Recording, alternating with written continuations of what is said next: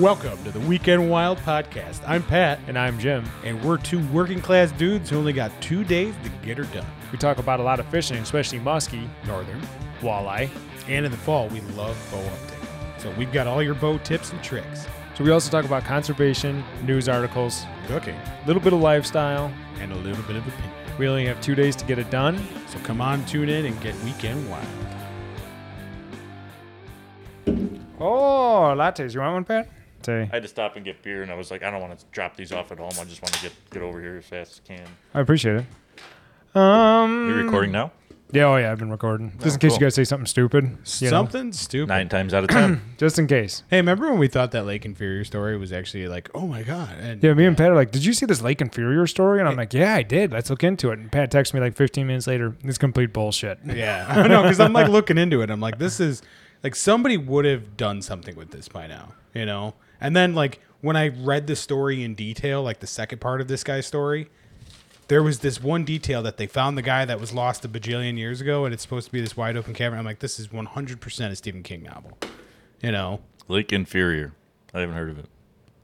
Well, anyway, so today we're talking uh, whatchamacallit. We're going to kind of go over because we got our trip coming up this weekend. So when you guys hear this, we will be near Hayward, Wisconsin, fishing the old Chippewa flowage. Chippewa. Believe it or not, I heard that uh, the one girl I follow on Instagram, Big Fisherman, Yeah, Fisherwoman, uh, she qualified for the PMTT Championship or something. It's taking place on the Chippewa flowage. when's that? I don't know. I didn't look it up, but uh, yeah, It's they're. not this weekend. I thought the chip was kind of dead, but maybe uh, How- maybe enough people have faith in it. You know. How would a fishing tournament on the Chippewa Flowage look? Everybody's just like got their own square footage of Pete's Bar. Don't Like- be uh don't be looking for fifties, you know? That Yeah. ain't gonna be no fifty inch fish that wins it. And if they do get a fifty, it's gonna be a lunker, man. That's gonna be a forty two pound fish. When we you first know? started going there, people would go there to practice for their tournaments up in, Yeah. you know, like Lac Seul. And Yeah, remember that? We did run into guys that were doing that. They're like, ah, this is just a practice run for us before Yeah. we go they way had some up there. awesome looking lures. Um anyway, so Saturday I had to go shooting instead of fishing because me and Pat were supposed to go fishing. And I'm out there ringing his phone and sending texts. And One text? One phone call. Two texts. You got two texts, one phone call. It is not my job to get a 33 year old out of bed at the leaving time. All right, so you, you do have to cut me some slack here because the night before I was so amped, I got my boat all ready, and all I had to do was roll it out the door, hook it up to the truck, and we were gone. I respooled a rod, I did all sorts of Cal stuff. felt really bad for me because I was so excited I couldn't sleep that I came down here to turn the TV on and fell asleep on the couch down here. But I, I could not sleep, straight up could not sleep, and I was deathly tired, and I didn't nap or nothing. So Pat, Pat stood me up. That's normal Pat behavior, though. So I woke up about 10 minutes after he left, and I'm like, dude, where are you at? And he's like, I'm at 75th Street. And he was just irate. It was like and then, it was like 20 minutes after. and I then left. he's he's I was- like, you I was- didn't even apologize yet. Well, I was like, well, I am sorry. And he's like, no, you're. And I just, I just, he started swearing at me, and he was demanding that I wasn't sorry when I just said sorry, and he was already yelling at me. For You had not to remind him being to sorry. apologize. You had to remind this guy to apologize because the thing is, he's not sorry because he'd not do this stuff. My total time of day clock had been ticking like two and a half minutes at this point, and no, For anybody my- that knows Pat, he needs a three hour wake up period before he's a normal no, functioning it's- human I'm being. a good 10, 15 minutes. You know, You guys, My are, you ass. guys are funny because I, I feel like I, I wasn't there for it, but I can picture myself in the passenger seat for this conversation. I've just seen you guys explode on each other so many times. But anyway, I go. It's still on the water by 6:45. Um, get out there. Wind's blowing crazy. Well, It wasn't that bad when I first got there, but It was a little windy Saturday. It was wasn't windy because I went shooting a bow, which went awesome, by the way. Thanks for asking. how? Oh, that kind of shooting. I thought you went like. Poof, poof, No, shooting. no, because I, I you had said to, it. I had to, I had to wipe all those cobwebs and dust off the bow before you know too long. But uh, I could drift. I drifted that one shoreline. What would it be? The western shoreline, Yeah, all the way down to the end, and then I drifted the eastern shoreline. I did that all in one run in like a half an hour. That yeah. was how Oh, it crazy was the wind cooking. was. Yeah, I believe it. It was Yeah. cooking. Oh, yeah. and uh, yeah, and I was pulling the boat up by myself at the end, and the wind was just so intense. That's annoying when you're when you got an ass end wind trying to pull a boat up. That's very annoying. no, it's a side. It was a side wind. Yeah. Oh, yeah. But it, it should have been a little crooked on it. Wasn't it a little crooked on it? No, it was it was directly Oh, okay. right to left. there's nothing like the back of your boat blowing away when you're trying to get this thing on a trailer by yourself, this and then was there's the like front. 15 people watching you do it. You know. Well, I mean, the whole boat would uh, like eventually blow off of the off of the thing. I eventually got it, but they have this walkway that's got this super long guardrail Yeah. that's like I would say probably like chest high, maybe. So you have to like dangle the rope over that and then run at the same time while, because you know, because the second Oh, I you know what tug- you're talking about at that dock. That's very annoying. Yeah. It is. It's very annoying. The second you put one tiny little of a tug on the end of that boat, the boat's like, okay, we're going this way now. yeah, I And, know. I know exactly what you're talking about. Oh, Uh, but the wind accelerated that, so it blew it into this aluminum piece. And and when I was docking my boat to go get my truck, it's got nothing. you you know, you don't have to put out anything that to keep it from rubbing on your boat because it's got all these nice bumpers on it. yeah.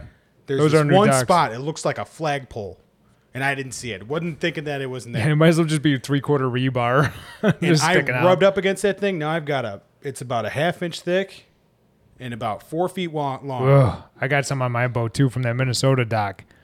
But it's like an aluminum rub where it's black. So Yeah. I don't know if it actually comes off or not. I'm guessing it doesn't. I feel like nine times out of ten of that launch are always fighting the wind. Now normally I don't care, but this is a new boat. And Lund said, "Hey, why don't we paint the whole boat one color? It looks great un- until you get it out on the water." and I then love how everything's so scratched up." recognizable. You'll see in, in Hayward how recognizable. Oh, you've been out there on Yeah, the I've water seen with him. him, yeah. He's very recognizable on Oh, the 100 water. percent. side. Is that? Yep, that's Pat. You don't even have to. By the time you you question it, hey, is that? Pa-" Yeah, that's Pat. They can see that boat from the Russian space station, I think. But uh, Yeah, if probably. you want, I could do a quick review on the depth raider, even though I've.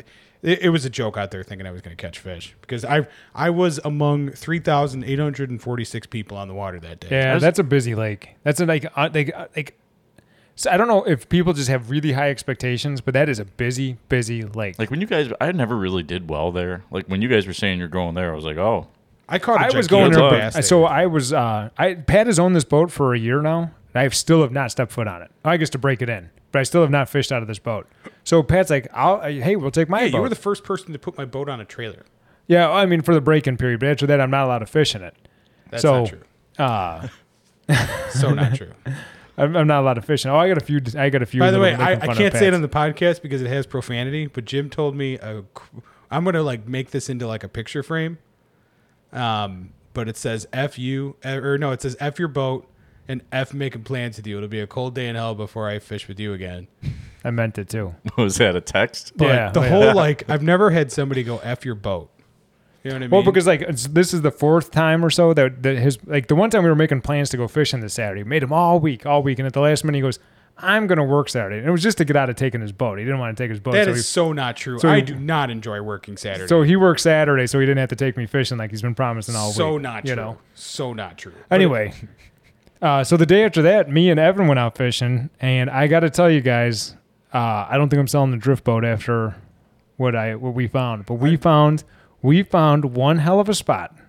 A honey hole. supposedly, uh, dude, you can only access this by canoe, drift boat, kayak, wading. Uh, The Lund boats are just bottom out in this spot. But I'm telling you, this has potential. We're going the weekend we get back from Hayward. Me and Evan are taking a drift boat out in this spot. Are you Yeah, okay?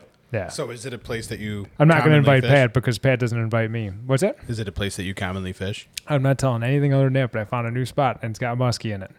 got musky in it. Oh yeah, we're gonna be out. I'm gonna be out there on a, with a fly rod and bass tackle to catch muskie. okay, I already know what river or location he's talking about. no, you don't know the location. You don't know the location. I But I promise do know you the body this. of water. I do know the body of water. Um, so yeah, there was that. I do have a funny story. I got I got I got the weirdest ass chewing I've ever gotten in my entire life. Would you, do you guys care to hear this? I absolutely would love to carry. Cal, and, and, and Love to this, hear is this. you got a picture of Cal chewing some ass. Okay. So this was via Kel. Yeah, she she yelled at me. Uh, it was so Saturday we had a little party for Bill because he turned forty. So we had a little fortieth birthday party for Bill. And uh, They're what- uh, they're 34, Thanks for the. invite. 34, Pat. he doesn't look a day over forty though, does he? You never responded to my birthday message, by the way. Yeah, I did. No, you did not. Bull. Um, I'm not. Anyway, so Bill comes over. We have Evan, Allison, all the kids are over, you know. But we had a few pops that night. All right. We had a good hand. And then I went to your house to get ready to go fishing. So we had a few more pops at your house after the party. We had a busherita. So we had a Busherita. Have you ever had a busherita, Pat? Sounds awful. Take a mason jar, fill it with ice, pour a bush light in there, and then top it off with Jose Cuervo margarita mix. You know the pre-made stuff. It was fantastic. It was like a summer shandy kind of, like a real lightweight summer shandy. Sounds amazing. You can only have one of them though. So anyway, I don't know how many beers we drank. We had Bush Light, we had Spotted Cow, we had that. Drank a lot of beer, and uh, Yeah, we did. I get home, we go to bed, and I get up at midnight and I gotta I gotta pee something fierce. Like bad. So I go to the bathroom and I'm peeing. I peed so long. I'm like, man, I might have to sit down and take a like a break. I'm standing for a long time. And uh so I keep going, I keep going, and I was impressed at the length of time. It was like the scene from uh A League of Their Own. Remember that when Jimmy Dugan walks in? Do you Yep. mean you know what I'm talking about, Pat? Yeah. Never saw it. It was like that, okay? And then he walks away, and Madonna's like, "That was some good peeing." what I didn't, yeah, No. right. Never Yeah. saw it. So when I got, I- I went back to bed. I did not realize because I'm kind of like groggy. It's in the middle of the night, little still not clear headed yet, you know. And uh, I get back in bed. I didn't even realize Kel was out pumping. She was out in the middle of the night pumping, and she gets back into bed and she immediately flips over to my side and goes, "Did you pee long enough? I can't believe you peed that long." She was mad at me for peeing that long. She says, "You're gonna wake a baby peeing like that." She goes, "That was like a fire hose for a full five minutes, you know." And I'm like, so "You heard it too. That was impressive, wasn't it?" No, it wasn't. I can't believe you did that. You know, Man, there's sometimes I pee in the morning. I feel like my feet are loose on the ground. You know what I mean? yeah, I peed so much my watch is a little looser. Yeah. Yeah. But uh, so I got that crazy ass chewing, you know. Anyway, tell me more about you guys. Come on. Uh, it's hot out there.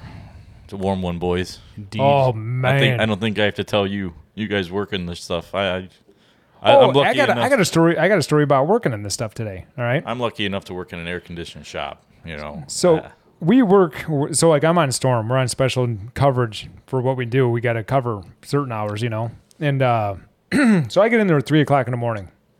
Not much going on yet. And at six, I get a call. My truck won't start. Okay, so I go out there and it's a Ford 6.2 gas. And of course, Ford, thank you, Ford, for putting the crank position sensor underneath the intake manifold. That used to be a thing you can do on the side of the road. You take a 10 millimeter on a quarter inch ratchet and pop that thing out and stick a new one in there and you're cooking with gas. Nope, nope, Ford, I take the intake manifold off and it's under there somewhere. Anyway, I get a, I get a tow truck, bring it back to the shop. And uh, so I'm about to crack into this thing, and the phone rings. Hello? Hi, this is uh so and so from Pat's shop. He says, he says, uh, so Jim's working on this, thinking that I'm the guy that works on everything, and I have always been that guy. so, so this guy calls up and says, I know I'm not from your shop, but I'm from Pat's shop. And they said they don't know how to fix it. So to call you guys, Yeah. can you come out here and fix this thing? Because Pat doesn't know how. And I said, Where are you at? Because Pat doesn't. First of all, um, I do not know this guy. Uh, we work for a pretty big company, and there's a bajillion people. I've been where I'm at for about a month. So, like I said, I knew, I knew I'd trigger his ass. It's like you a know? month and a week. I think this was like my fifth week or something like that. Yeah. And Jim Jim thinks that I, I own every truck, I work on every truck, and I have worked on. I was the last one. The location he's at is notorious for junk trucks. yeah, Like I've taken a few call outs this year. that's where you used to work, right? no. Oh, So I, I've taken a few call outs this year, like on the weekends and at night and early in the morning type stuff. They were all for his location's trucks. None of them were for mine because they were all in my area. Yeah. And I get another one today. Pat says he can't fix it. Can you come out and get me off the from road? Pat's shop. So the I very don't want to get first into specifics because like I, they like they warn us with all their training that we have. If we talk about the company, like we are now a representative for our company. So if you Yeah, notice, we, we- don't call, we don't talk about where we work. We don't get into Nor- specifics because we are now a representative that can be held accountable. If we Right. say Oh, I something. know. nor so- do I want to. Yeah, right. I want. I, don't want, wear work shirts outside of work. You know. Uh, I do if I'm like driving somewhere because the cops are like, "Oh, you work. Oh, you work there. Okay, well, you're good." So I had to go get Pat's pile of crap off the road today over in Mokina. And you know what? I think I dragged this thing in for a guy that was working on it. Some dude came from whatever company that works on those generators that are on those trailers, and uh, I had to go drag this thing over, and I, I didn't hook it up, so I probably would have figured it out if I had hooked it up. So Over in Ford screwed me Mokina? and Pat. What's it? Over Mokina? Right. Yeah. Right down the street from you. Yeah, you probably could stop by, man. yeah, dude, what was it Tinley Park? Oh, but I get out there like you're already like sweated through your shirt three times. It's now like you know ten in the morning, so you could have changed your clothes three times. It was so Yep. hot.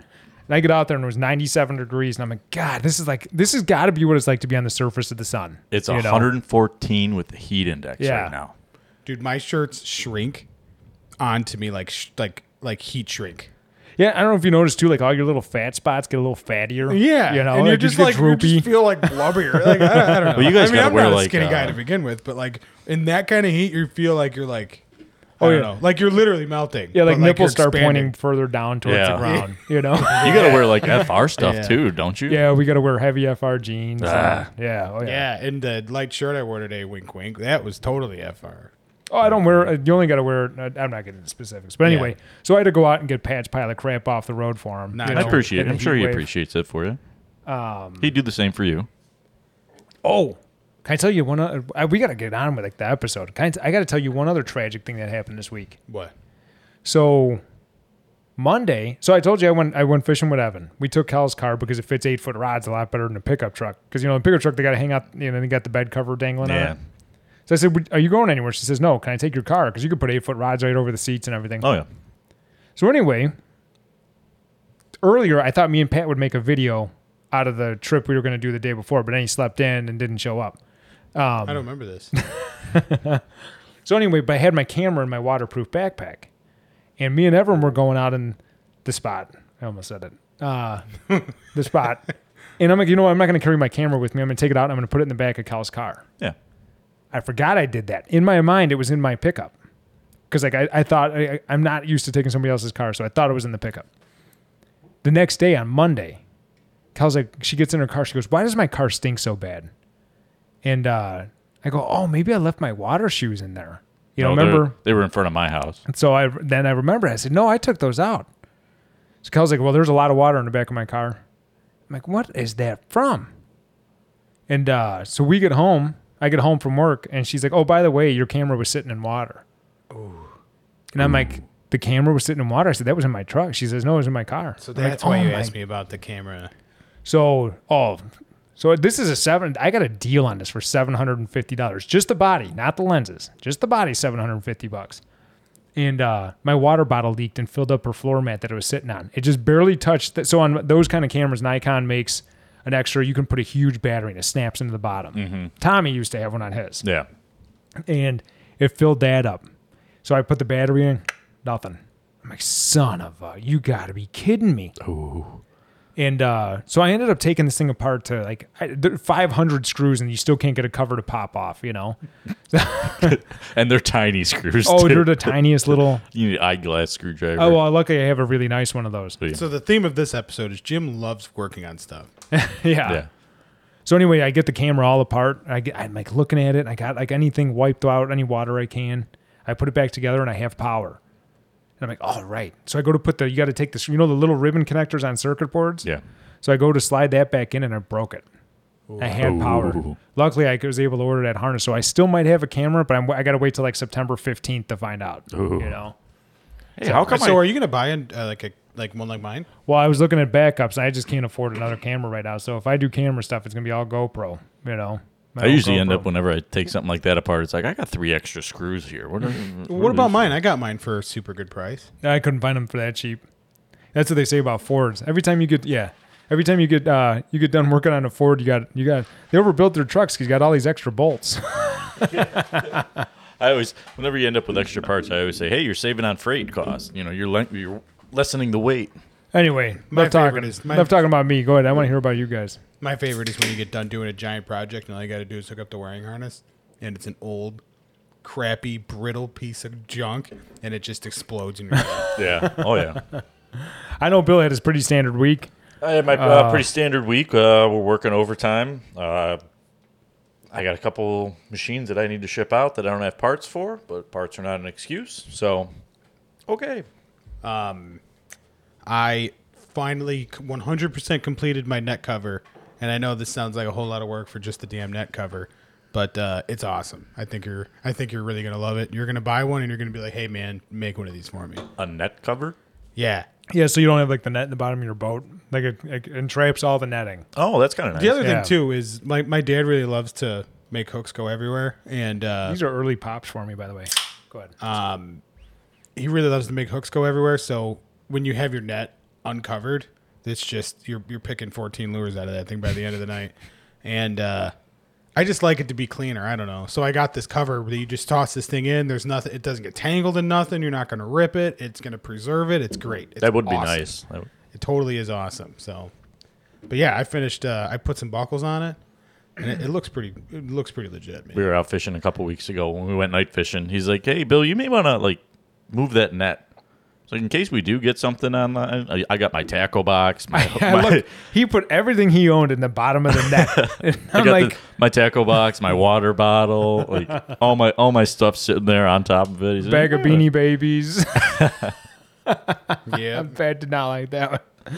Uh, but yeah, But no, this thing like I, when you do finally go fishing with me, th- who knows? This might be after retirement, but uh, I'll show I sure you. as hell know you ain't gonna. go- You're just not gonna show up when we make plans. I know that. um, you, I all, threw all you him have off. to do, all you have to do is just pull it right out of the net, and it flops open, and you pull the thing back. That's a and good it's- idea. Yeah, that is It's- kind of nice. uh, Yeah. we should we should really streamline that and maybe sell some. You know? Yeah, and no, but this kind type of net, everybody looks at me and they're like, "Why do you need that big of a net?" And I'm not, I'm not fishing for draws or nothing like that. But I like big nets. I, I like big fished my nets. whole life with the net that was too small, so now I'm going with the net that's way too big. Too big of a net means you don't have to hit a bullseye every time you try to net something. Yeah. You can miss by a couple feet and st- still end up in there. I'm with you. Yeah. I was netting 35 inch fish out of a little bass net for the longest time, and I'm not doing that no more. Well, we remember that big cat we got. and We only had that for the white bass run last year. Yeah. And we had to Yep. get this big ass cat. The net's this big around for bass, you know? And we're trying to get this thing in. The tail's like doing this on top. Like, get it in the boat.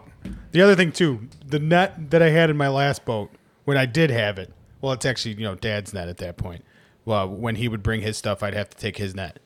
So this net took up one compartment in the boat, one entire compartment, Oh, I, yeah, I know. and I only had three. mine's not any better. So, right? I mean, mine's Yeah. Mm-hmm. massive. My, I'm pretty sure two of us can get in mine, you Yeah. know? Oh, I, I can fit me, you, Bill, Ben, Nick. I can fit everybody in that. We'll just make it as an even Volkswagen will fit in that net. Yeah, right?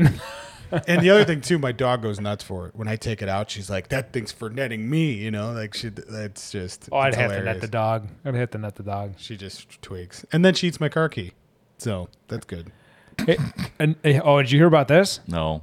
So, you know the push to start keys? You know what, like Cal's key for Edge? Yeah. Wake up this morning, can't find my key.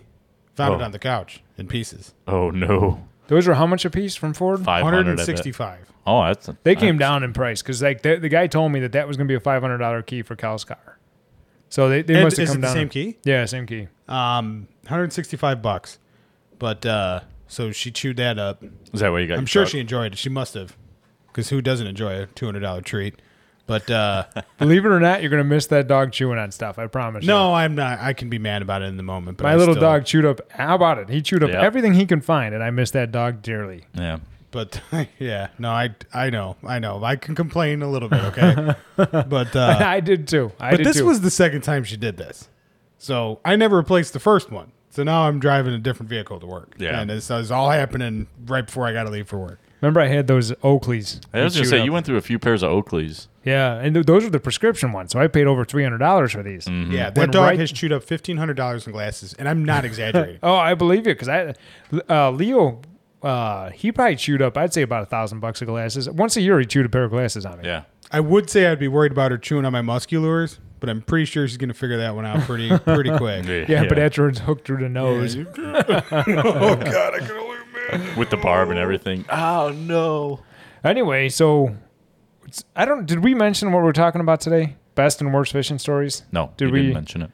Okay. So, So we're- like, I'm having a hard time with this, so I'm going to tell a couple like good ones and a couple bad. Yeah, but I, don't, want- have one of each. I've got a bunch. This was of Cal's little- idea because she goes, "You're going to a place this weekend that you've been going to pretty much since you were a kid, and like, why don't you tell like a good story and a bad story from there?"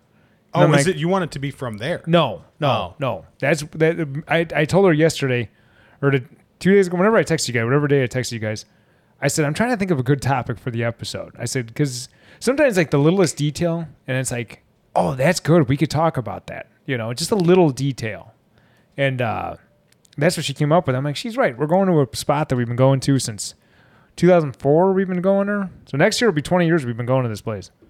Yeah. Yeah. For you guys, it's only been probably about what, No, that's maybe true. ten for me. And uh, so, anyway, actually, the one thing I was going to say, I want to plug in here. Do you remember my story time Friday for the Little Red Bar?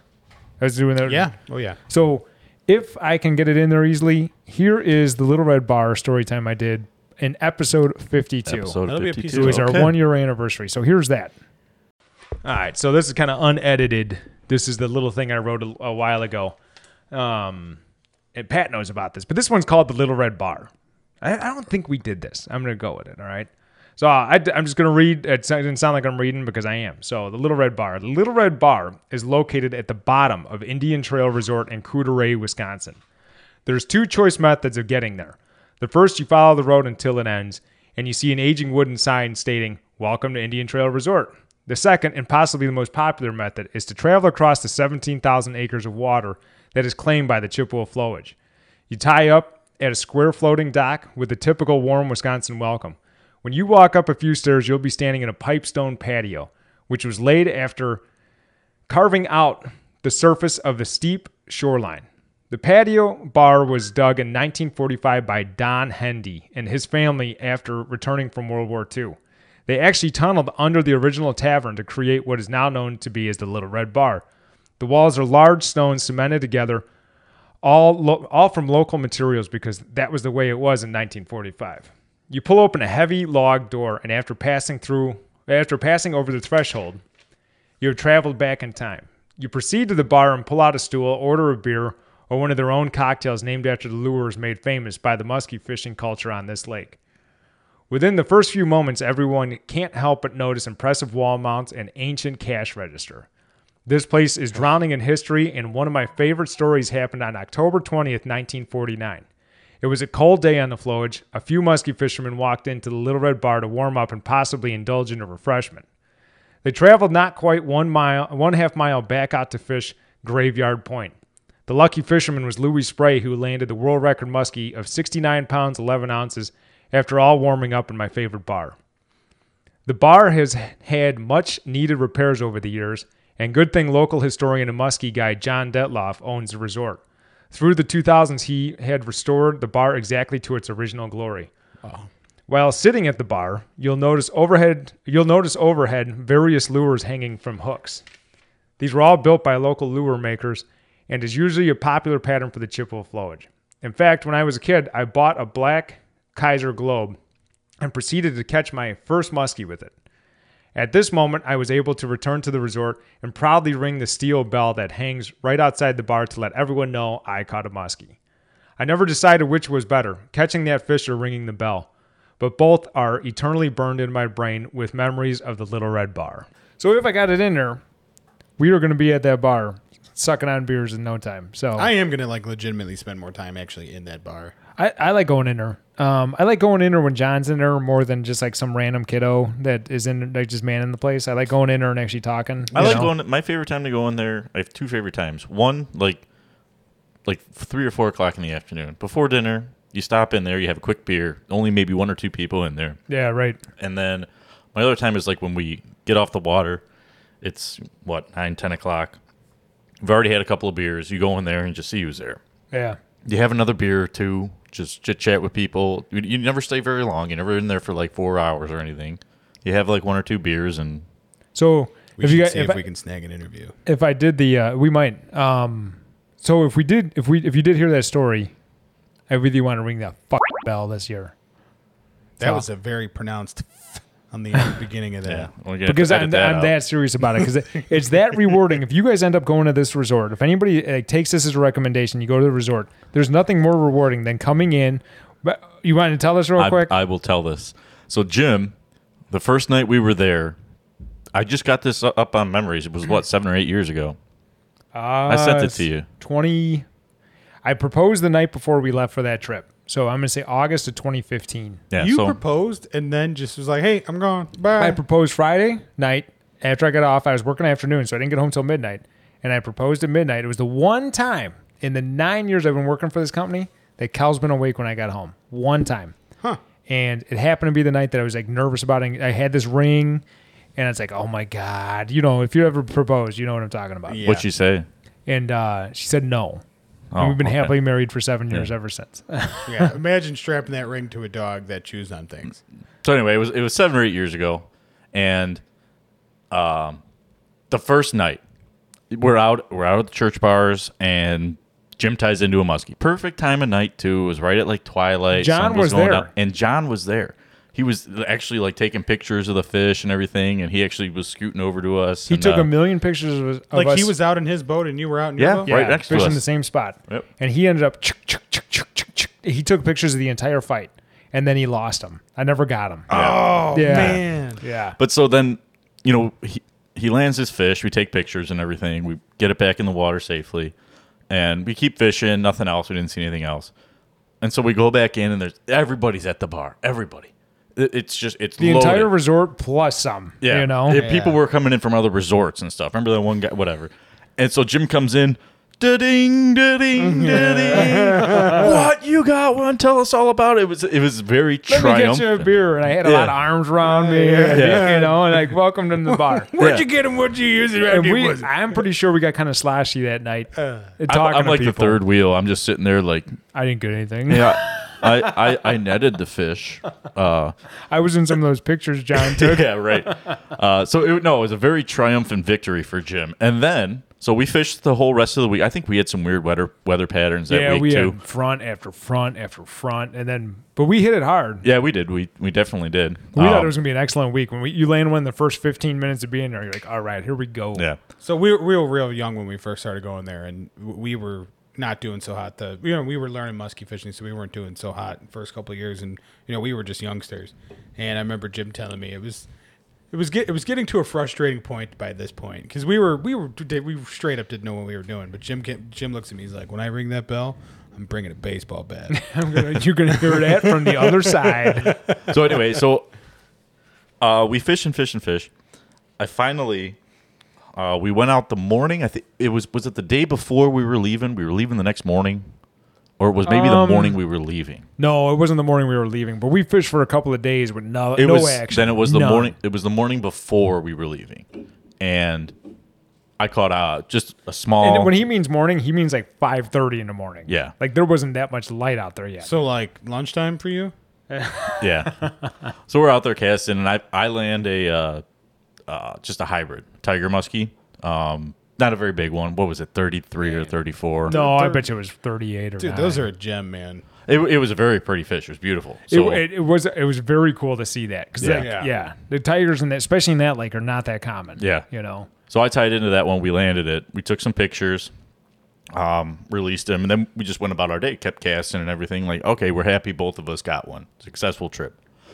And uh, so then we- we go back in. I think we were going in for lunch because it was like eleven. I think breakfast no we were it was early because the people were still in bed Yeah, that's true. remember people were like uh, go keep going in the story it'll make sense but remember people were like looking out their cabins like what's Yeah. going on down there There was nobody around, but it was like eleven thirty. You know, and it's no not. it was earlier than that I'm telling you we got out super early I thought it was. I thought I remember it being like if 11:30. we started fishing at five and we fished for three four hours without taking a break it's now nine Yeah, eight thirty I'm gonna say I'm gonna say it's mid to late morning, and so I'm like, should I ring the bell now, or should I should I wait till later? And he's like, well, we we pulled up. You might as well. We kind of we talked about it because it's like, I just caught this fish. Are you gonna wait till later to ring the bell when hey you caught this fish at five o'clock in the morning? Yeah, no, it's, it's like we've either seen- you get it's either you ring it like after like the morning rush is over and people are already back. Yeah. Or you wait till nighttime when people are already back. But Hey, like the hey, thing what'd is, you- like if we waited any later, everyone would be like, "Oh, we've already seen you guys a couple of times. You're just ringing that thing now." It would look like a lie. It Yeah. would- just would have looked like a lie. When did you guys catch that? Oh, I caught it about five thirty this morning. Like, mm, it, Okay, it'd be like, well- look, you're looking for attention. well, then you caught it 20 So I decided. minutes ago. So then I just well, the pictures were you can clearly see. Yeah, and not just that, but he keeps that very. He's very, very, very specific with his chart, and so like you don't want to mess with that. No, I you know get you want to respect the chart. So there's nobody around. I rang the bell. And so we're like waiting. We're like looking around, like who's coming? Nobody, ga- nobody gave a shit, Pat. Nobody gave a shit. It was like, it- and I was Nobody just- cared. Everyone's like, "What is that? Who's ringing So, that bell down there?" I was giving Jim a hard time the entire week. I was like, yours was so much more triumphant than mine. And then, I, and then we actually got asked later on. Yeah, somebody was ringing that bell this morning. oh yeah, that was me. I caught a muskie. Do you want to see some pictures? Uh, No, I don't. I, no, not really. I've seen Muskie Somebody was before. ringing that damn bell. it woke me up. but that bell is one of the most rewarding things it really is. No, it's a, g- it's a nice touch. If I ever, my me and Kel's goal is to own a summer home, and if Yeah. it's ever on musky water, I will have a cast iron bell at my house, and then the neighbors will know, oh, they got one tonight, you know. So no, I I think think for we the should- first four years, they're going to be like, this dude rings this bell sometimes. Why? somebody they come over on their golf cart. Why are you ringing that thing? Shut up. Do you insist on waking my children up? Um, I'll tell you what, we're just going to skip the news today because we're going to go into a few more things. I was gonna say we've been talking Real for a quick, while. I've got one quick PSA, if you don't mind. Oh, no, I don't mind at all. Go Um, ahead. You could even do your news article if so, you get something well, hot. no, this is a news article. So, uh, Devil's Lake, super popular area. I know a bajillion people that go. You've up been there a million times too, right? Uh, I've been to Devil's Head. I've been to Devil's Lake, like maybe three times. Believe it or not, the only time I've been to Devil's Lake was in the middle of winter with Cal. Right when we first started dating, we're like, we need to we need to break the winter blues up and go somewhere. So I've been on that same stretch of cliffs, but just on the snowboarding part of them. Um, but some dude got split up from his group and fell 50 feet to his death. So uh, just remember, this Poor is the guy. Midwest. I know, like people don't they're like, oh, this is just some Wisconsin hills, but 10 feet will kill you. You know. Yeah. So Oh yeah, I mean, we got on some ladders at work, and the concrete floor will splatter your head if you hit it right. You know, Oh yeah. But not just that, there's going to be nothing to stop you on your way down. And I've looked down some of those, and you're, you're thinking, like, oh, you know, old ladies walk these, you know, a bunch of different people walk these. And it's just like, they are so much more dangerous than they let on. to Well, be. uh, the one thing too is that I know it's not the Rocky Mountains, but it's that that is in the mid. Like I shouldn't say the middle, but it, that is on the edge of the driftless region. yeah. Oh, yeah. This so you is still definitely- have rock bluffs Yep. that come out of nowhere, And they're you know? jagged, and they're loose, and they're all sorts of bad stuff. So you just got to watch. Be careful out there, everyone. One thing I, I do have a quick news article. Let me just run through this. I had it like laid out more, but Yeah. uh M Live reported this that right now, this time of year, if you're in Michigan, uh, there is a freshwater jellyfish. Did you ever hear of this? I didn't No. know this. What? So Michigan freshwater jellyfish late summer is the best time to see. They are native to China and were first documented in Michigan 100 years ago. Most likely introduced by transporting ornamental animals. So like if you got a fish tank, Brad, if you got a fish tank, like it probably came on I told him you were in a fish tank. You want to get in fish tanks by the way. But if you were like transporting those, they may have gotten loose or if you dumped out your fish tank that had one, you know. I say flush that thing down the toilet. But uh so they, they first came over by transporting ornamental aquatic plants and fish. So Michigan DNR said they are in most lakes and streams throughout Michigan. Never heard of this before in my life. Okay, haven't spent a lot of time in Michigan. I've spent some.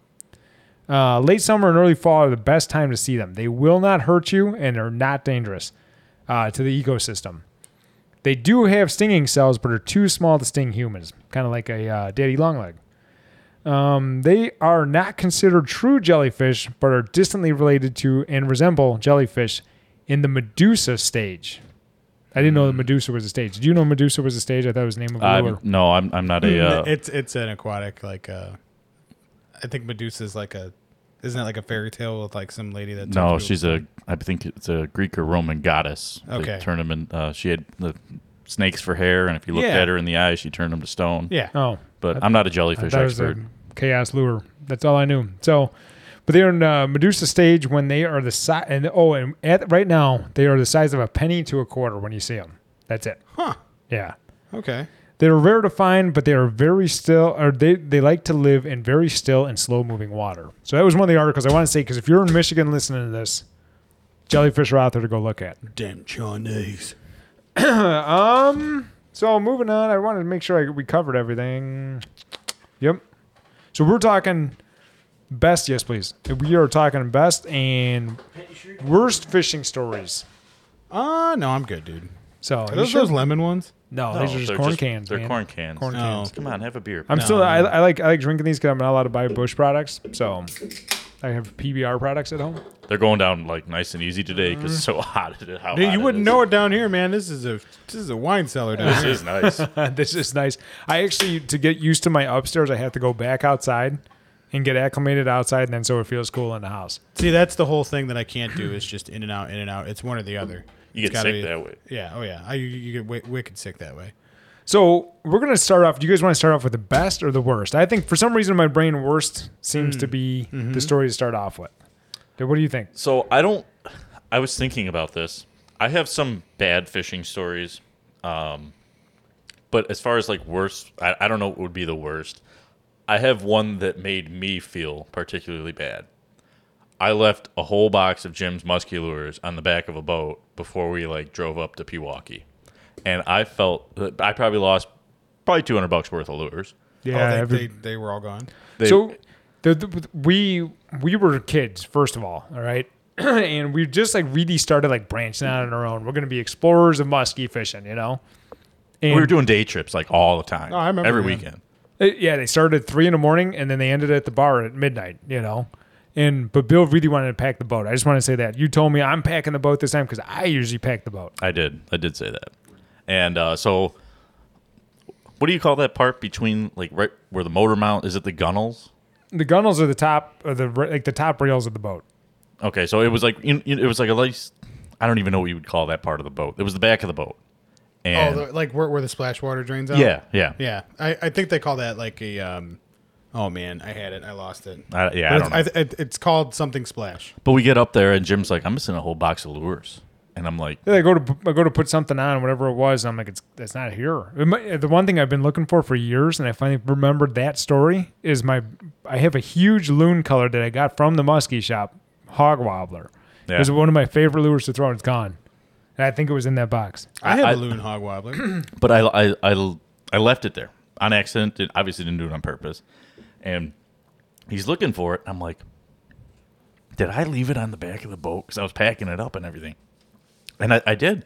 I, it's somewhere on I 294. It just Two ninety four, ninety four into Milwaukee, it- something. It, just disappeared, and I felt so bad about that. It wasn't like obviously it wasn't nobody got hurt or anything, but it's like I well, s- that we know of. Can That you we imagine, know of. man- you imagine if there's a few tires that got changed after You're that. like, what is this? we took a fish hook out of your tire. That'll be two hundred and fifty bucks, please. But I got up there and I felt so bad. I was like, I think I, I bought you a, f- a couple extra lures just to make up for Oh, you, it. you made you, but like th- things happen. Things you know? happen, but it's I don't like at even the hold same that- time- I don't even hold that against you because we like- weren't rich at the t- we you know we we- we're not rich now, but like we didn't make a whole lot of money. no, I And it's mean like, we were. I mean we were sub twenty dollars an hour. This was this was two, at least two hundred bucks in musky lures, so it's like it'd be like taking uh, no, you I- know yeah, trust me, I know. it'd be like taking seven hundred dollars in musky lures from you now. It's, it's well, like for instance, like right now, for me to go buy a thirty-five dollar musky lure, it- back then was probably the equivalent if that the same lure was hundred dollars. It's Right. just like you really thought about it. What color do I actually need? You know.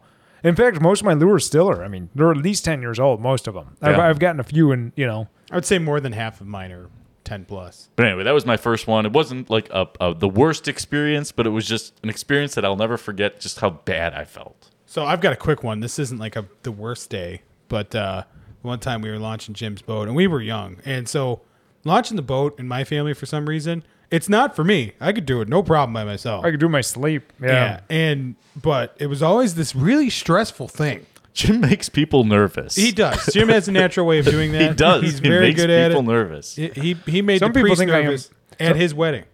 Some people think I embellish a little bit, you know, in my stories. Can you believe that? You know, No, it's y- you make people nervous. So you like double, triple check everything that you do. And why is it taking you so long? Well, So Jim loves to make people nervous. We've established that. And um, so I was the guy down at the bottom get, I that had love to this unhook story. the boat t- before it actually like actually like touched water. Right? yeah, you So- tap the brakes and it tap goes the brakes. flying off. So Well, we tap the I brakes get on it all unstrapped, so I thought. And uh, boat hits the water. Jim taps on the brakes, and it goes poof.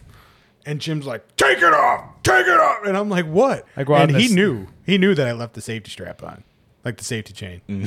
I can only I'm imagine. telling you, He- we ah, hit that- Man, he chewed my ass out. I hit that boat so hard, I thought the headlights fell out of the truck. You know, it hit so hard. and it's such a jolt too when you get Oh, like I- a I hard. can't you know. imagine. It's funny because you could, you know, when somebody's expecting an ass chewing, when I came flying out of that truck, red face, man. Pat, Pat already had this blank stare, like, oh my There it god, goes. here we Killed the boat. go. I killed the boat. You know, and uh, Or rip the safety chain off. But no, everybody else would have been like, "Oh, dude, you got to take the safety chain off. What are you doing?" You know. I But left, I, I left I left the straps on on the on the blue boat going into display uh, displays the Yeah, one the trailer's time. floating away. oh, and, Julie, uh, the straps on. Oh yeah. uh, because I was so mad about my boat getting scratched the other day, I forgot to pull the motor up. you didn't hit anything though, right? No, I got lucky, but man, that could have been real bad. I- Those I are your st- I guys' did hit it worst up. stories. No, no, no, no. That was just a quick tidbit. Oh, of okay. Yeah, messing that with was- Jim's things. Why? What was your worst story? so like here's the thing before I say all this is like there was a lot of bad things that happened, but not the worst. But I will tell you, I had the one I'll tell you. I- I, I don't know if I told it on the podcast or not. I'm sure you guys heard the story. Um, and but I don't know if I ever said on the podcast. I hate to be like redundant with the same old stories all the time, you know. But uh, good- do you do you have like a main bad one that you want to talk about? Yeah, but I mean, if you want to go, No, with no, no. yours- Go ahead. I, Um, I'm wondering if one of your guys' stories will spark something in my mind. So I- I know this the is a one that you're gonna combination of talk two about. stories. Um, for the longest time, when we'd go on vacation, keep in mind super young, uh, I always had a motor that I would be bringing up, and it was like an old antique, and you know we worked on it a little bit before going up there. No, where this Yeah, Jim knows where this is going. But uh, so I was th- the owner of the resort would always get mad because he knew. that I they tell had the to- story? No, no, no. Hold up. You could tell it at the end. But the owner of the resort always knew that. Okay, this family they they get a rental boat, and these boats for I'm willing to bet they never got. Like Well, you we get had a our free boat. rental. Yeah, you, get a free rental. rental that Pat always took advantage of. Let's say that. Yeah. We always had our own boat. So for the longest time, I didn't have my own motor, so I was always bringing up like a super old like '50s Scott Atwater or uh, something, you know, just something super old. It was a 1956 Scott Atwater five horse. And uh, yeah, the one time I brought up like this orange Elgin that did like a half a mile an hour, but it was more than enough for me to get to where I was going. But uh, I think I know this one. so you know this one because Yeah, I laugh oh, about yeah. it Everybody all at the this time. point. I love this story. So I'm I'm running this motor and it's running great, and I'm, Well, I'm it's whipping fucking around. good, too. I'm whipping around out there having a great time. I never realized that the water pump never was pumping. And I, I was on the verge of burning this thing up. And uh, I got, I was pulling up to the dock, and Jim can do it like a pro with an aircraft carrier. You know, like, he's Yeah. just good at this. And when I was a kid, like, you'd have everybody on the dock watching you. So, Hey, I, I Like we appreciate said. the compliment, but you also have to remember I've always had very easy boats to do this with. So I didn't have that boat. I don't Yeah. know how it would have went with that boat. so the, the, the Alumacraft, the 25, um, that has it all on the grip. All on the grip is the only way to do throttle. You know, Right. I wish my boat it's, had it all it's on a grip. even easier than the boats that we have today. it is. It's, it's Yeah. a thousand times easier. And I accidentally put my boat in forward. It didn't hurt anything, but I accidentally put my boat in forward when I meant to put it in backwards. But anyway, uh, during this scenario, this was one that you had to turn around. So the whole pulling into the dock thing was not a real like you had to be like really good. no, you're screwed up a detail there. That is not how that went. No, no, no. That Scott Atwater had reverse on it. Oh yeah, it, it, it did have reverse, but you have to turn around, and you have to hold the grip with Oh, one hand. oh, I thought you meant you had to turn the motor around. 'Cause No, we, no, have, no, no. we have those old three horse Elgins that you have to turn around. There's one speed where it goes forward, you know, and so if there's no neutral, and if you want to go reverse, you turn the motor 180 degrees. I thought that's what you. So meant. you have two options: either turn around and do it because you so you can see it, or you can try and cram your hand back there and maybe burn it. So I always turned around and looked, and uh, all these motors, same thing. And I was pulling up to the dock, about to go put it in reverse. I let off the throttle, and this thing dies. Yep. And- I know this one. I'm I'm like uncontrolled at this point, and it, the wind's blowing, all sorts of bad stuff's about to happen, and uh, so I kind of panicked a little bit. And at the same time, I was burning this motor up, and I kind of knew it. And uh, maybe I didn't that's know the reason why that I part. did. This is the first time I'm hearing that detail. I didn't know that. So I've got, I think you and Dad were on the shore, right? Yeah. Oh, we watched it. We watched this whole thing. So they're very, they make you very nervous. They're very super judgmental. Oh yeah, blame me. You'll hear Blame about me. this for the next 35 years of your life, even Oh, though at I'm only least- 32. At least 35. and uh, yeah, they'll never. This is an unforgettable story, of course. You will never hear the end of this. And uh, so now I'm pulling up to these nice boats because the where I was parking on the dock, you were in between these nice. Oh, boats. everything's like 18 foot Alumacraft, 20 foot Lund, 20 foot Ranger. You know, and here comes Pat in his 1930 fiberglass boat and his 1956 Scott Atwater. So I turn around and I give it a little bit more choke because I know it's going to start with just a little hint of choke in there, Yeah. right? And I start this thing up. These things don't have the like, oh, you're not in neutral safety. Um, so this thing starts up, and you know, with an old motor, you crank them, right? Oh, yeah. To start them up. So I start this thing up, crank it, and uh, didn't know it was in neutral, and I whack into a boat, right? So Ah, Uh, then, like three boats, but yeah. so then I back off, and they're He's- barking and screaming at me by this point. Did and you I mention the back up. part that you're pulling into the dock with him when this Yeah. all happened? Oh, Okay. yeah. Yeah. So then I whack into a boat, which I felt horrible about. I don't think I broke anything. No, no, it was the lightweight boat, and you weren't going very fast. And so I back up and I, I back up from the force of hitting those boats like this, and I do it again. I, I, same So he exact gets the thing. thing started. So boom, boom, nervous. Boom, boom, boom, boom, you know? so nervous. I'm whacking into an eighty thousand dollar toughie, and uh, I do it again. And at this point, I just kind of hand myself into the dock, and I was just Yeah. like, I've heard that Yeah, so story. like and I the love do- it. So if you're wondering why he had so many boats, the way the docks are set up, is there's posts in the grounds, and then you pull up, and everybody exits over the front of the boat. You only you pull in, and there's these posts. There's nowhere to exit off the side. It's actually super neat. And Yeah. uh, well, it's, the- it's the easiest way to dock a boat. You Yeah. pull up, and the tires, the old tires, e, those tires are from like the 20s or 30s. that Oh, are on dude, there, yeah, I you know. know? Like like the treads worn off of them from being old, not from being used. from being used. Yeah, I'm sure they were new at one point. Yeah, it's just the sun ate them. You know. But uh, Oh. so yeah, that that was a real bad day. So that, that was supposed to be the quick story, and it turned into this whole thing. Uh, another time now, now this is the Alumacraft that we're in. We're about in this boat where we were fishing, and you know the spot. It's a very popular spot. We were fishing, and we are far, far away. Middle of the night, storms coming in, and uh, blowing the wrong direction too. You know, sometimes you think to yourself, "Well, if my boat died, at least I could get scooted back with via the wind, maybe." Right? No, wrong way. And uh, I think to myself, okay, got to get this motor started. And the 25 does this thing where after you get it all warmed up and it's running great, you could just like fart on the flywheel and this thing will start, right? Yeah, like you pull out probably three feet of rope to get it started normally. Yeah. But when this thing's warmed up and primed up and ready to go, you need about, I mean, two inches of rope. And it's like by the time you pull it all the way back, it's been running for this far. Yeah. You know, for two feet of rope. so we've been out there for a few hours with the motor shut off at this point, blowing around in the wind. So I thought for sure this thing was cooled off.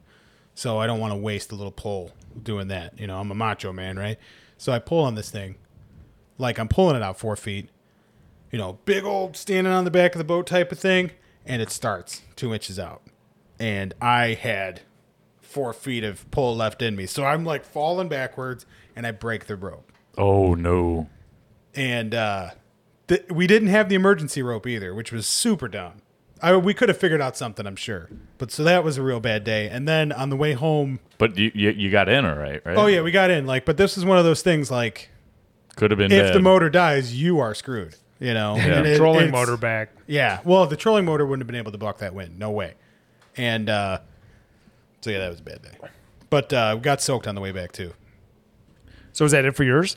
Yeah, I've, I've I've even got one. Well, and it's not one more, but you you heard my what probably will be my worst day of fishing ever.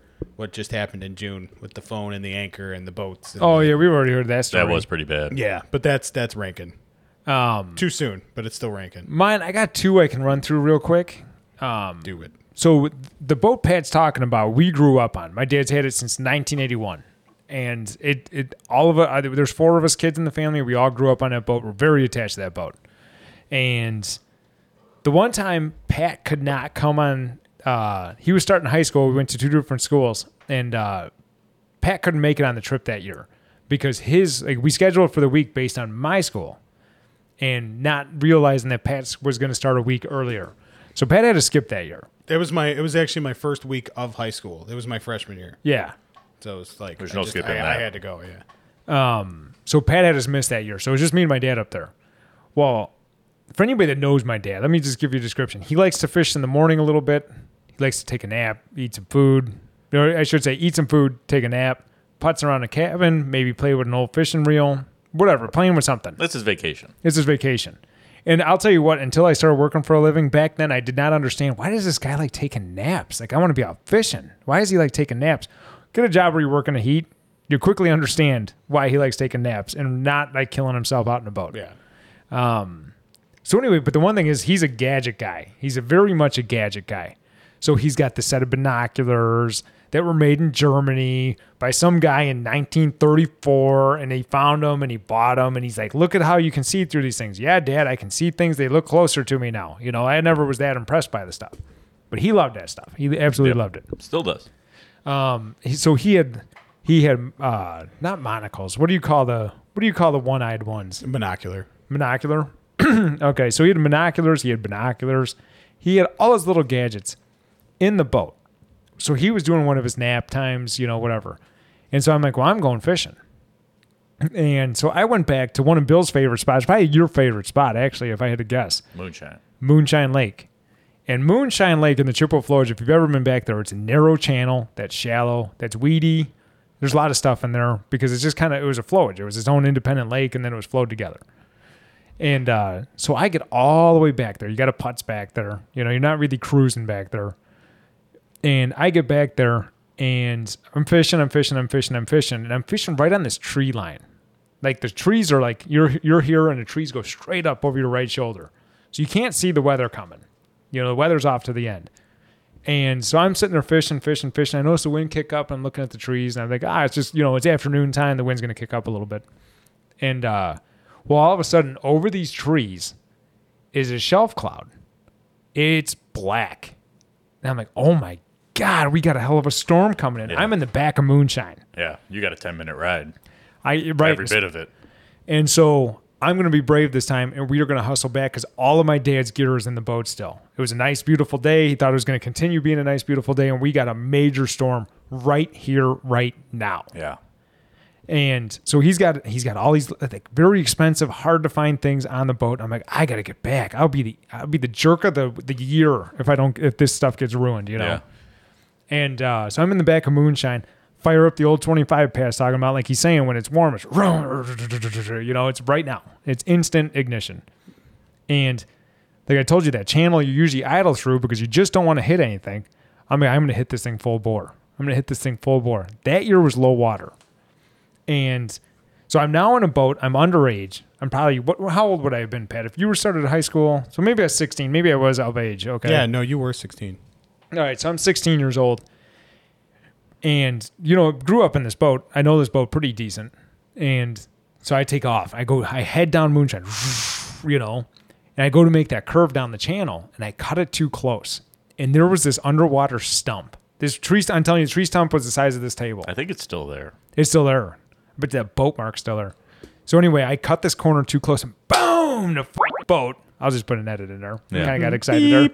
Um, the boat went flying up. The whole left side of the boat went up. The gunnels were like skimming across. It seemed like the gunnels were skimming across the water, and I thought I rolled it. I thought I rolled this thing at 20 miles an hour, 25 miles an hour Yeah. and I'm trying to. So now I'm trying to like avoid my dad's stuff getting wet. And I, quickly through your mind, you're thinking, you just lost everything in the boat, you know. And a boat hit this thing and went up, and boom! It landed back flat. I literally, I remember throwing it in neutral and stopping because like the adrenaline is just like Yeah. hitting you. Uh, uh. You just hit this, you just hit this object, and the boat went flying out with uh, like completely unsuspecting Right. you know.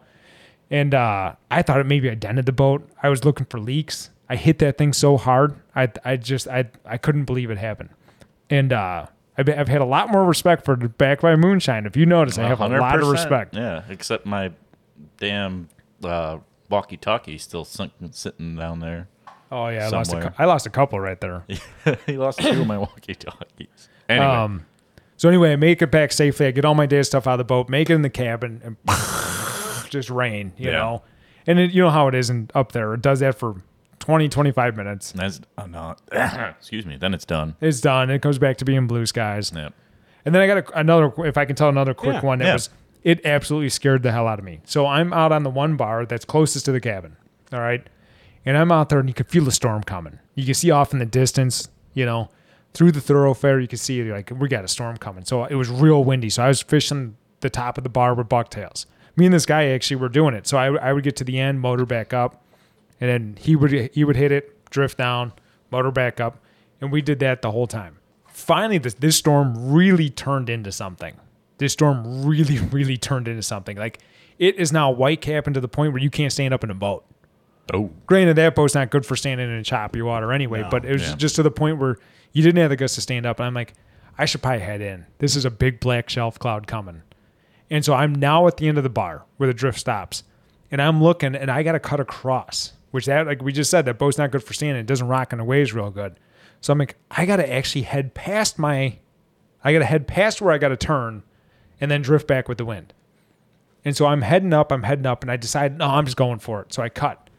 And the boat, like the way the waves were coming in, the boat like rocked up and like scooped in all this water. And I'm like, oh, no, I thought I sunk the boat again. I thought- I thought it was going to pull it right underneath the water. Yeah. Took this big old scoop of water out of it. And I'm like, and- but it came back up. I'm like, oh, thank God. Finally, I got to the break of an island and it right back to the dock yeah.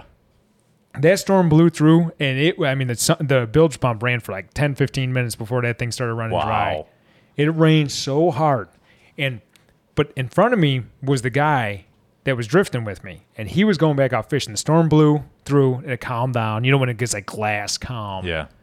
and he had a dog with him. It was like a boxer.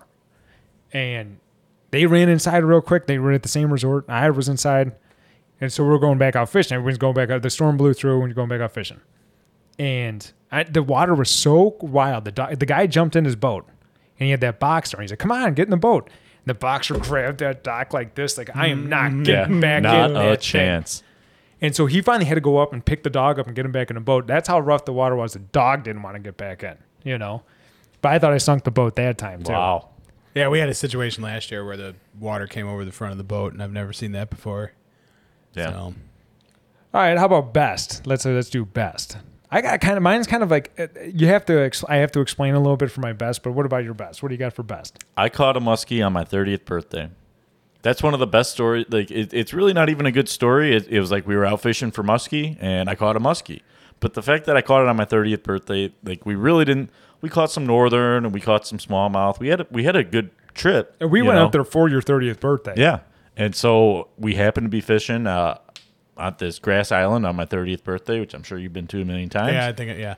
And uh, it's right where the bar ends, and right right through the two grass islands. It drops like twenty five feet. Yeah. caught it right Very- on that drop very off. quick. I caught it right on that drop off, and for some reason, I, I cut the I cut the shit out of my thumb. I was ble- I had to take my sock off and wrap my sock in. We it. had nothing in the boat. Remind me, I do need to bring a first aid kit. I, it's Okay. not in this boat. Okay, I'll, I'll I'll make sure. But yeah, no, it just for some reason it was like you, you rarely. I mean, we're we're not like super pro muskie fishermen, you know. We catch them, but the fact that I caught it on my 30th birthday like really kind of meant something. We went up there for his 30th birthday, and he was the only one to get one on his 30th birthday. Yeah. You know, So it was- it, that's why that, that I mean that maybe not the best fishing story, but it's something that always sticks out of my mind. It's like what was one of your favorite fishing stories? And it's like that's one. I caught it. And then uh, for Christmas that year it was actually really nice. I don't know if you or Kel thought of it, uh, but they got me a frame, a picture frame. So every year uh, the resort they they publish the list of people who, who caught muskies that year. And so they this got was me. Cal's idea. I'm not this crafty. Yeah, so they got me a, a picture frame and framed like my name highlighted, like you know, Bill caught this. It wasn't even that big of a fish, probably No. thirty-seven inch fish. You know, at this time of night using this lure on this date, August eighteenth, 20, 20, Nine, uh, 2019. 2019. Yeah, that Yeah. was the day I turned thirty. We went up there just for his 30th birthday. Yeah. Evan wanted to go and see the place. And, And that yeah, was- we had a successful trip. Like we we caught a bunch of fish. You know, we caught some Yeah. northern. Evan tied into some big lo- northern. We Yeah. thought was a muskie. We- Yeah. I think you told that story, but that's one of my favorite fishing stories. Maybe not the best, but one of my favorites and worth a mention. No, that's good. I um so my best day fishing Oh, oh my bad. I thought you were telling me to wait. No, I was getting him a beer. no, he keeps feeding me these pops. Oh, gotcha. Um so my best day fishing was uh It's 10:30 in the like morning. literally my best day fishing. no, it's not. I'm kidding. we um so you guys d- you were always off doing your own thing. We were youngsters. This is when you first started driving the boat. Well, Jim was saying that you wake up at like eleven and start cooking Italian sausages. And No. No. it was close. You wanted me to tell that story? I will. so th- there was this dude staying in the bunkhouse. We were staying in the cabin like pretty close to the bunkhouse and uh Jason. Jason, yeah. And Jason, if you listen to the podcast, dude, you know who you are. You have to hear this story. And uh Duluth, Minnesota. Duluth, Minnesota, yeah. But um so we d- I'm just talking to this dude. I'm you know, I'm young, but I'm not like like, oh, this guy's a creeper young. You know what I mean? He was just hanging out with me. He was grilling. We Super were, nice. He remember remember we always uh, went up there on the same week, and he would he knew we stayed in the one cabin that we did, so he would come running up to see, hey, how are you guys doing? You Yeah. know, because we knew him for a few years, just vanished one day. You know, we never talked to him again. But this was the first year we were like hanging out with him, and uh, so he saw me going in and out on my boat, and uh, you know one of them little boats with the rental, and Yeah. I, th- I think that year I had to row. I didn't think I had a motor that year, and uh, No, you probably had the five horse that year. yeah, maybe I did have the five horse, but uh, so he saw me coming in and out on this thing, and he was telling me about fishing, and he was like, "Hey, you want to come fishing?" And I'm like, "Yeah." He had a beautiful boat. It was my very first boat, but Tiller Sir. So oh, he- It was really? a Rebel. It was a Lund Rebel. They, they didn't do the XL yet, so these things are still only what was the beam on those? Sixty inches maybe? No, a little bit longer than that. Probably, probably somewhere in the mid 70s. I don't think a it was wider that boat. wide. I don't think it was that wide. It was the same one as my first one, but Tiller steering instead of steering wheel. It was Yeah, that would be in the boat. boat. 70s. Badass. De- definitely a wider boat than uh, what you're thinking of because the the Alumacraft is 66 and that's practically a canoe. Oh, okay. If- Okay. I didn't know. I thought that was like 50 something. No, that, I'm guessing that would have been in like the mid 70s, but this was back when a rebel was like not a not a rebel now. You No, know I, what I know. Now they're like, you can land jets on them. Yeah, right. And but no, I'm not. I'm just saying like the quality of the interior and stuff like Oh, that. beautiful boat. It was a beautiful. I remember he had a 40 horse Evinrude on that thing. but uh, you know, he had like external tanks and stuff like that. Like this, this wasn't. They did made boats differently back in My the Rebel had external tanks. Your first one? Yeah. Yeah. Oh, They had okay, external well- tanks. We filled them all the time because that 40 horse Merc just ate that stuff. yes, yeah. it did. And I, I think this. So this was like I really fell in love with tiller boats. And keep in mind, like our boat growing up was a tiller, but like this thing had so much room in it because it was a tiller with no seats. That's why You I know what own a mean? tiller to the right now. I bought a tiller because of this. And uh, so we go out in this thing, and he was telling me, he's like, "Hey, where, where do you usually like to fish during the day?" So I take him back to Moonshine, and uh, I was like, "You know, this is the place. This is kind of like the furthest place I can go with my little boat. You know what I mean?" So I always spend a lot of time back there. Yeah. And uh, so we were casting, casting, and the sun was at this awesome angle. And I've never been able to duplicate this. I try it every year. I've never been able to duplicate like this exact thing that happened. And uh, so he's casting a suic out there, and you can actually like watch this suic. This is where I fell in love with like jerk baits. You know, this, we're, at this point we were so new to muskie fishing. It's like you didn't really know what you were doing. But uh, so he's throwing the suic out there and he's dragging it back, and all of a sudden like three big fish come out, three four big fish come out, and they're all just peeking at. It. He's like, "Go ahead, cast in there," and I had a creek chub on. Yeah, Greek Chub Bikey. That was like my main lure. So I tossed my creek chub out there, and one of them grabs it, and it ended up being a 35 inch pike. That, at that point, that was the biggest fish I've ever caught in my life. That's you know, a big keep in mind pike. we were super young, didn't have a whole lot of experience, like actually like. It was a musky fishing. monster. It was a tank at that age. And, That's- and even that's still a good pike now. I was going to say that's still a good pike right now. So we ended up getting a picture of that. I was too afraid to hold it because I've never held a fish that big. I literally thought this thing was going to bite my arm off. Yeah. Jay Jason's just like holding it like, and he, you know, this is a tried and true musky fisherman, and this guy he loved this fish. You know what I mean? So Yeah. I felt it was like really important to me. So I thought I had hit my peak at that point, right? And um, so we come back, we're telling everybody about it, and he's he's still got that picture. I think I still got that picture somewhere actually, but. uh you know, it was super cool. So we go out in the boat later that day in the, the Lumacraft. You know, we're doing the whole three guys in the boat thing where you either cast straight left or you cast straight right. and uh, this was back before camera phones were a thing. So that makes me sound like really super old. no, I, But, remember, uh, I remember those days. yeah, they weren't that long ago either. Yeah.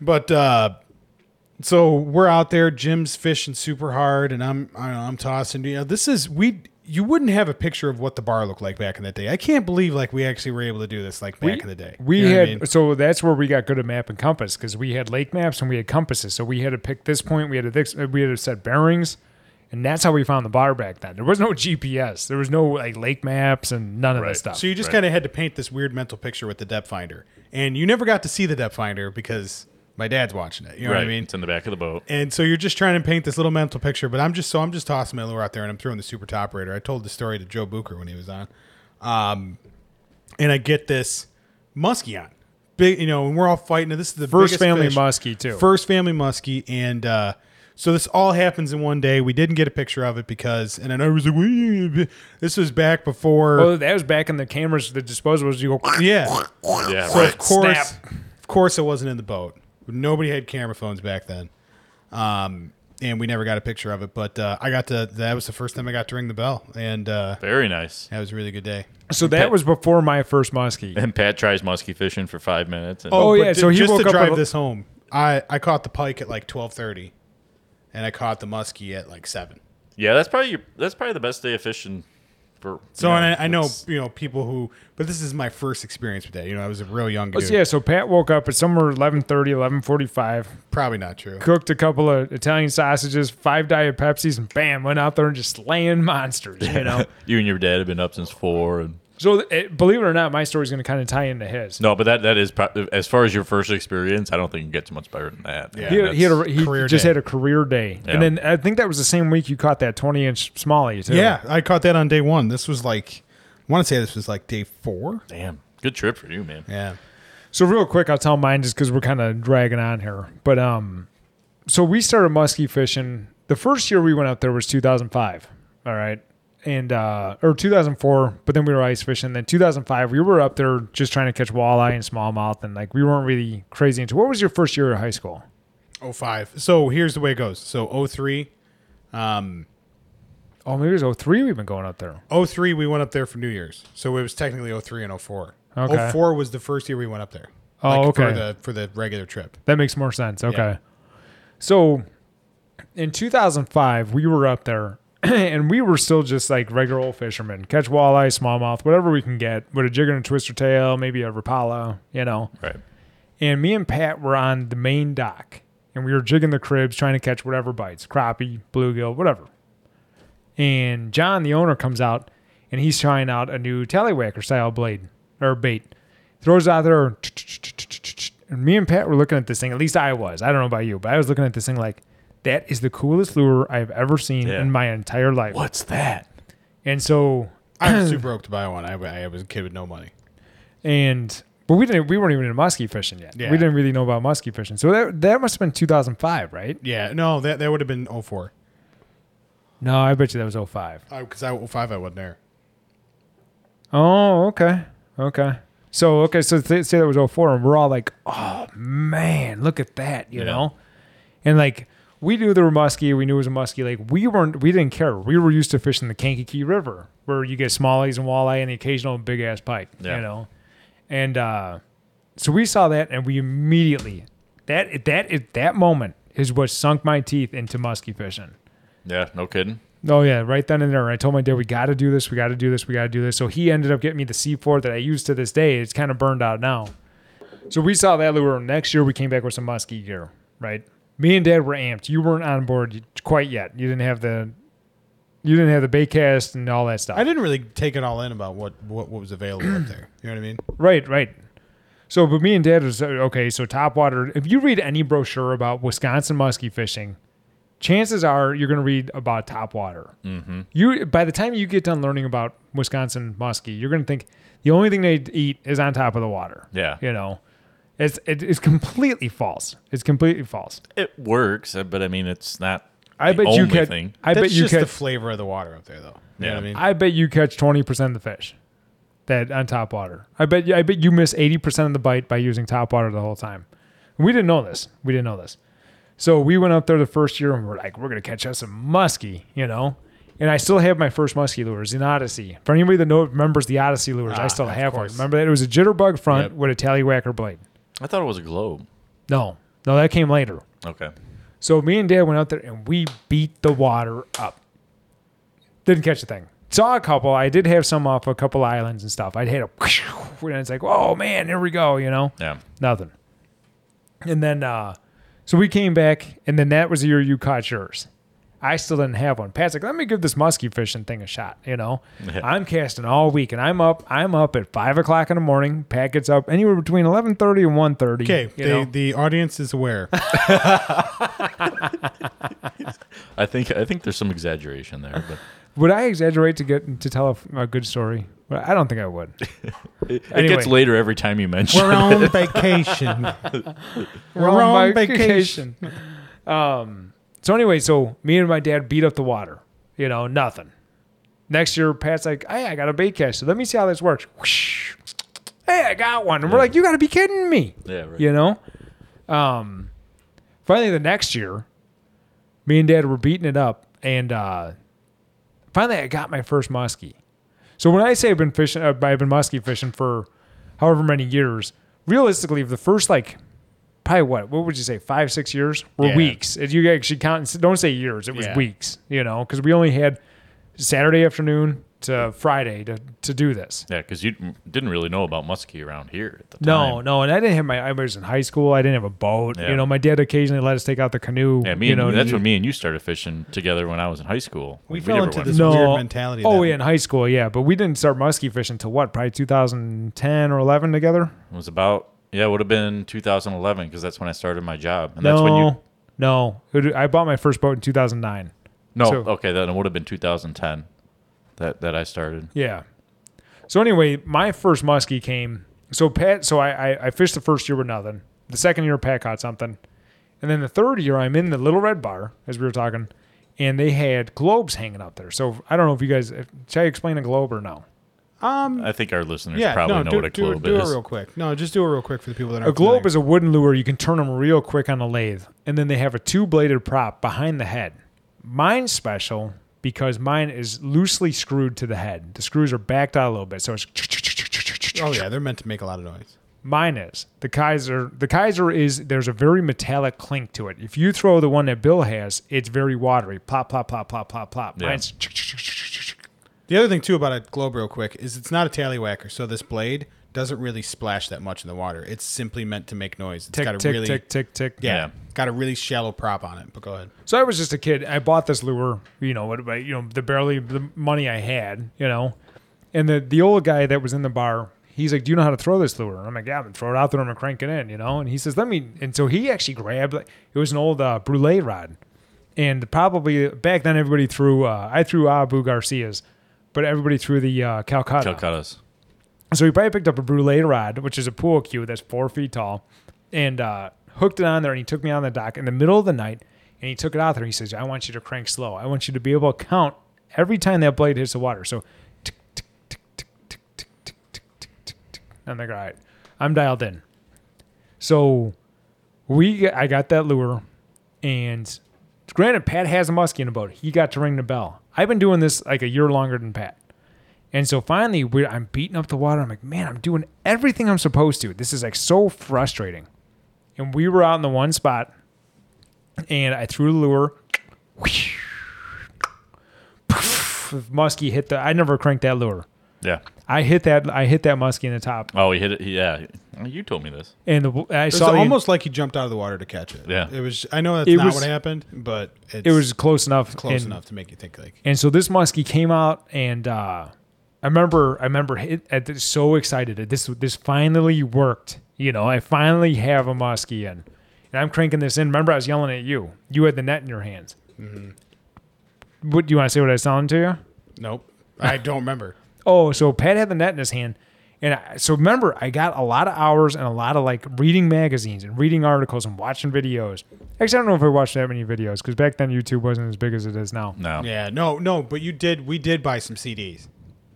so after Okay. after my muskie, we were like, we bought some like you know five minute long DVDs that were made like 15 years before that, and that yeah, that was like Black and white. yeah, So, but anyway, Pat has the net in his hand. I finally got this muskie on, and uh, I remember telling you not to mess it up. Don't you mess Oh, this yeah, up yeah, for me. Yeah, yeah, okay, yes. Used a little more profanity than that. Yeah, but don't yeah. mess this up for me. And we finally got this thing, and it wasn't even that big. It was probably what 39 inches, Pat, as I think was. I think It we, was. I think it was 39 and a half. I think I think we undermeasured it because I was looking at uh, other fish, and I, I think mine was probably we probably did something wrong because I think I mine was yeah, bigger. but yours might have been like like like right around 40. Um, It but was it was 49 definitely and a half. It was uh, it was definitely it was, but it was a fatty fish. That's what I mean. Like the Wisconsin, the Wisconsin, the Ch- the Chippewa Flores muskie are different than the rest of I them. saw that picture. That was a fat fish. That was a fat It was fish. very well fed. ruler's missing the first foot. but all that damn thing's a state record.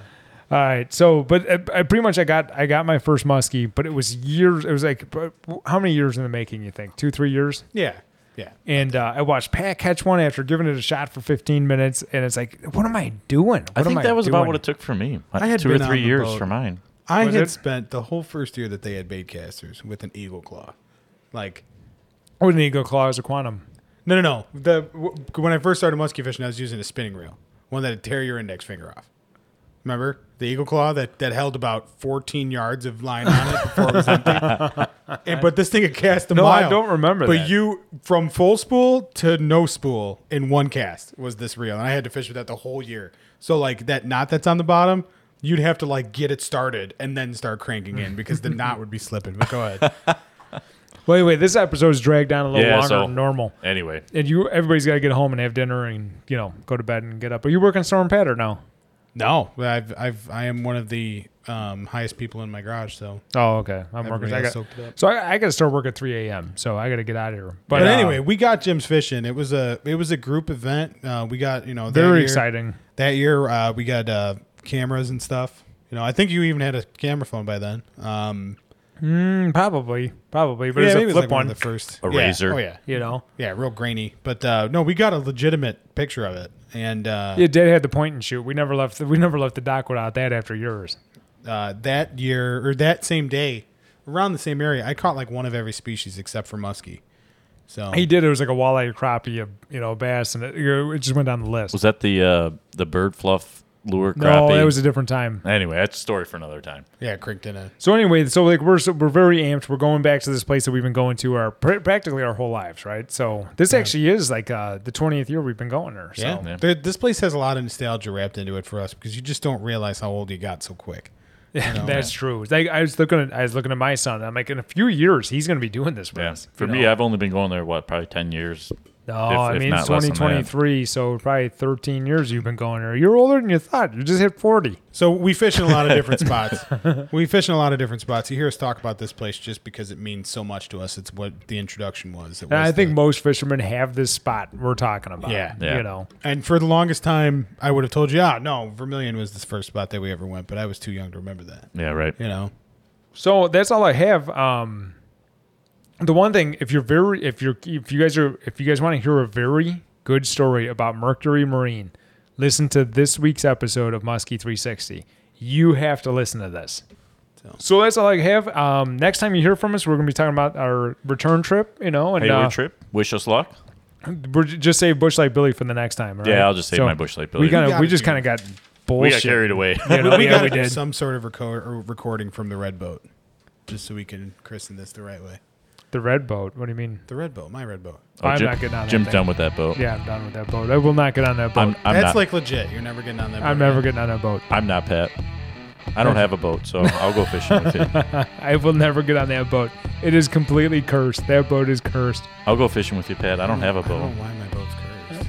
Anyway, Anyway, we're all right. rambling. Thanks, everybody. Thanks, everybody. And uh, see you next week.